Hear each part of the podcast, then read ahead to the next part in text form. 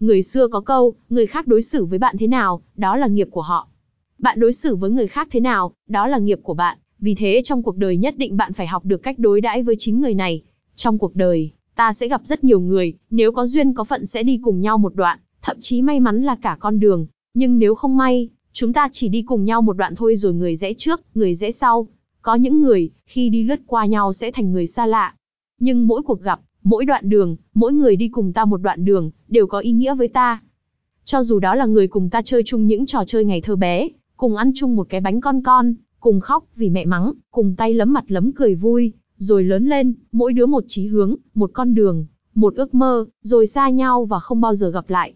Hay là yêu thương, có thể trong thanh xuân của mình, bạn sẽ gặp một người mà bạn muốn gắn bó, muốn yêu thương, muốn đi cùng suốt đến suốt cuộc đời, nhưng rồi tơ duyên dứt đoạn, bạn và người ấy chỉ có thể đi với nhau một đoạn thời gian nào đó thôi.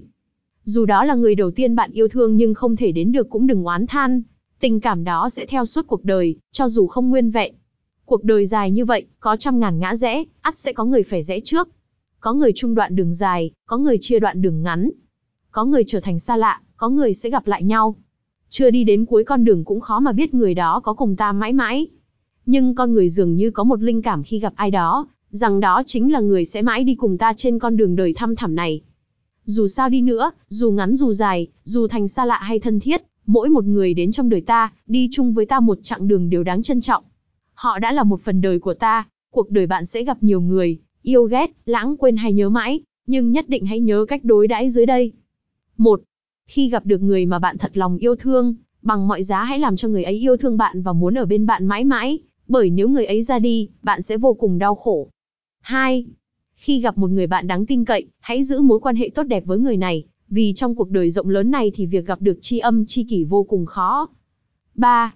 Khi gặp người mà bạn mang ơn, hãy có những hành động bày tỏ sự cảm kích với họ, tuyệt đối không nên làm tổn thương họ vì họ chính là ân nhân của bạn. 4. Gặp lại người yêu cũ, nên nở nụ cười với họ, cảm ơn họ vì đã giúp bạn hiểu thêm về tình yêu. 5.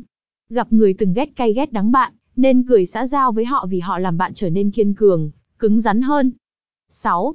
Gặp người đã từng phản bội bạn, quay lưng với bạn, hãy cứ vui vẻ bắt chuyện với họ vì nếu như không có sự phản bội của họ, thì tầm hiểu biết của bạn về cuộc sống này vẫn vô cùng hạn hẹp.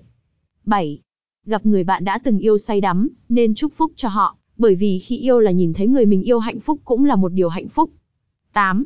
Gặp người tình cờ đi ngang qua bạn, họ là người góp phần khiến cuộc sống của bạn lung linh hơn, màu sắc hơn, bạn nên cảm ơn họ. 9.